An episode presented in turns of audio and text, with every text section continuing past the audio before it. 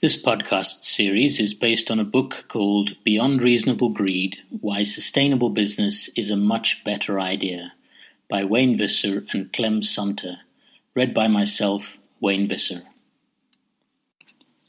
Communication The Rumble in the Jungle. Lions don't communicate much except to roar to intimidate others or to purr with self satisfaction. Likewise, modern companies have grown accustomed to speaking to stakeholders only on a need-to-know basis, telling whom they want, what they want, when they want. Usually, the strategic conversation coincides with a time when the company needs something from its stakeholders, such as support or the absence of visible protest, to proceed with a new development. Elephant communication is quite different it is more like a dialogue, an ongoing, two-way, interactive process, which involves listening as much as talking and includes non-verbal as well as verbal exchange. Elephant companies are far less opportunistic when it comes to communicating with stakeholders.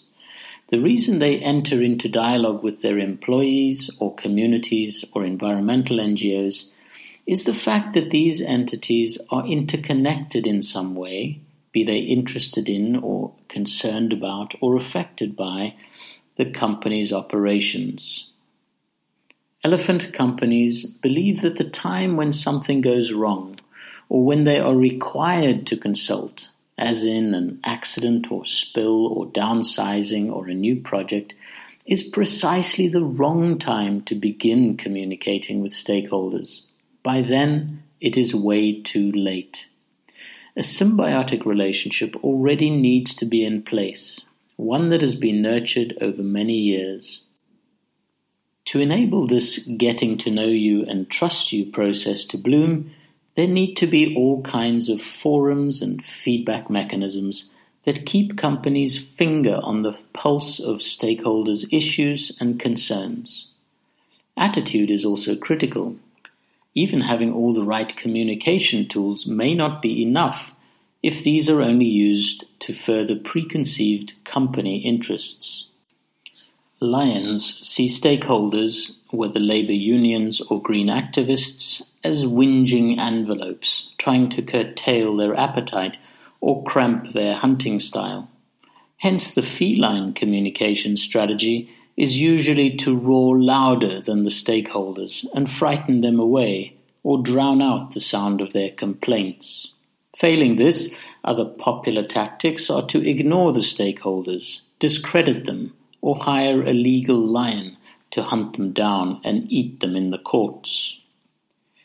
The elephant company's modus operandi is quite different, mainly because they believe that stakeholders actually have something valuable to say.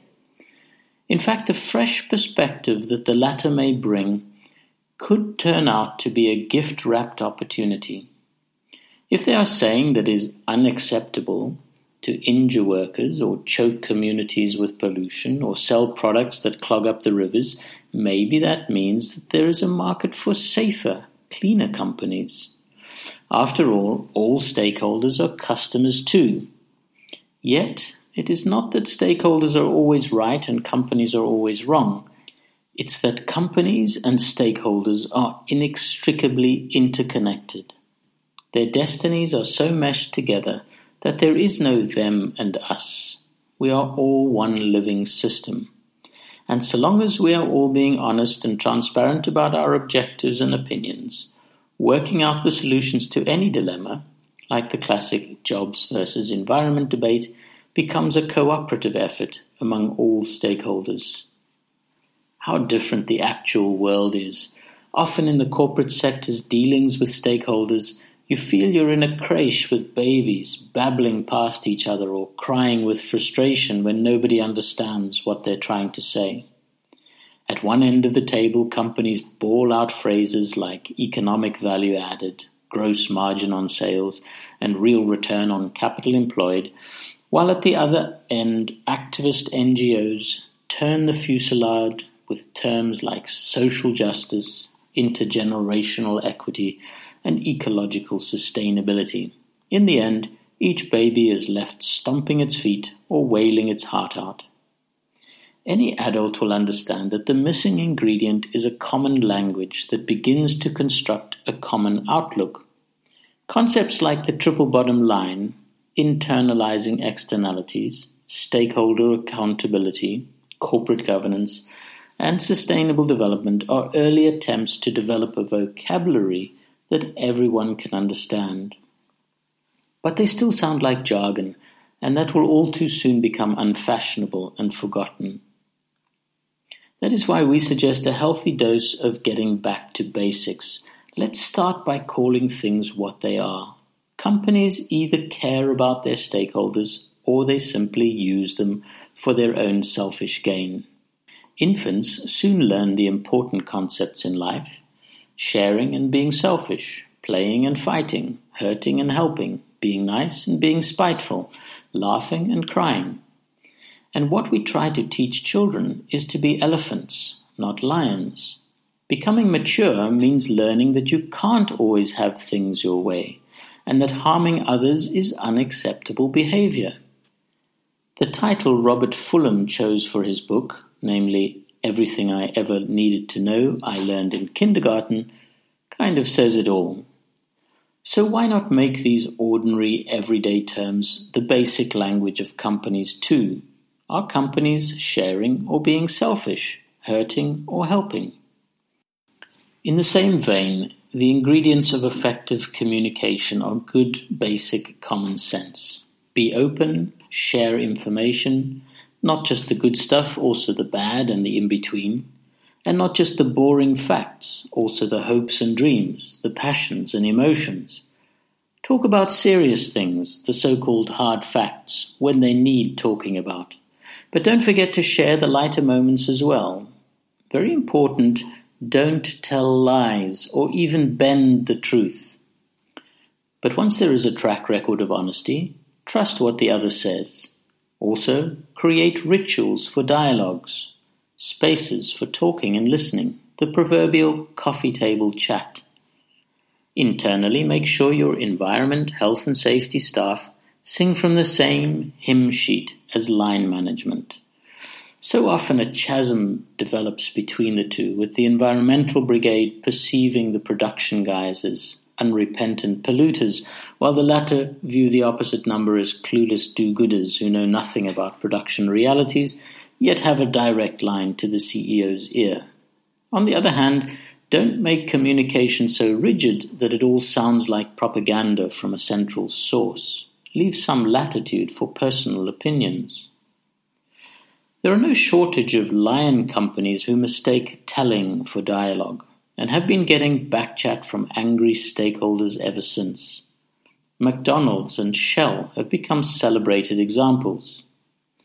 When Greenpeace activists published a pamphlet entitled What's Wrong with McDonald's, the company was quick to bare its fangs and lash out its claws by instituting legal action. But McDonald's tough guy approach bit back. The company found itself in court for 314 days, with all its dirty washing being aired for the curious public to see.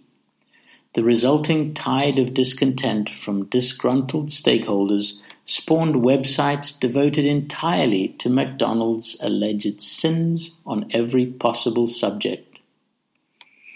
Shell's fallout with stakeholders over its proposed sinking of the Brent Spar oil platform in the North Sea, as well as its alleged complicity in human rights abuses and environmental impacts in Nigeria, were a wake up call of note for that company. Faced with widespread consumer boycotts and worldwide anti-Shell activist campaigns, the company was forced to re-examine seriously its old approach of doing business. It shape-shifted its strategy towards adopting the triple bottom line of sustainability and embarked on the most comprehensive stakeholder communication process ever attempted by a multinational. Their public relations effort reportedly costing $20 million a year, resulted in a program of public reporting that is today considered by many to be the best in its class. In addition to disclosing host of externally verified environmental data, they began to listen and share the feedback they were getting from stakeholders. For example, in their 2000 People, Planet and Profits report, they quote the input that they have received from the United Nations Environment Programme, the World Resources Institute, the World Conservation Union, Harvard Business School, and the Ethics Resource Center.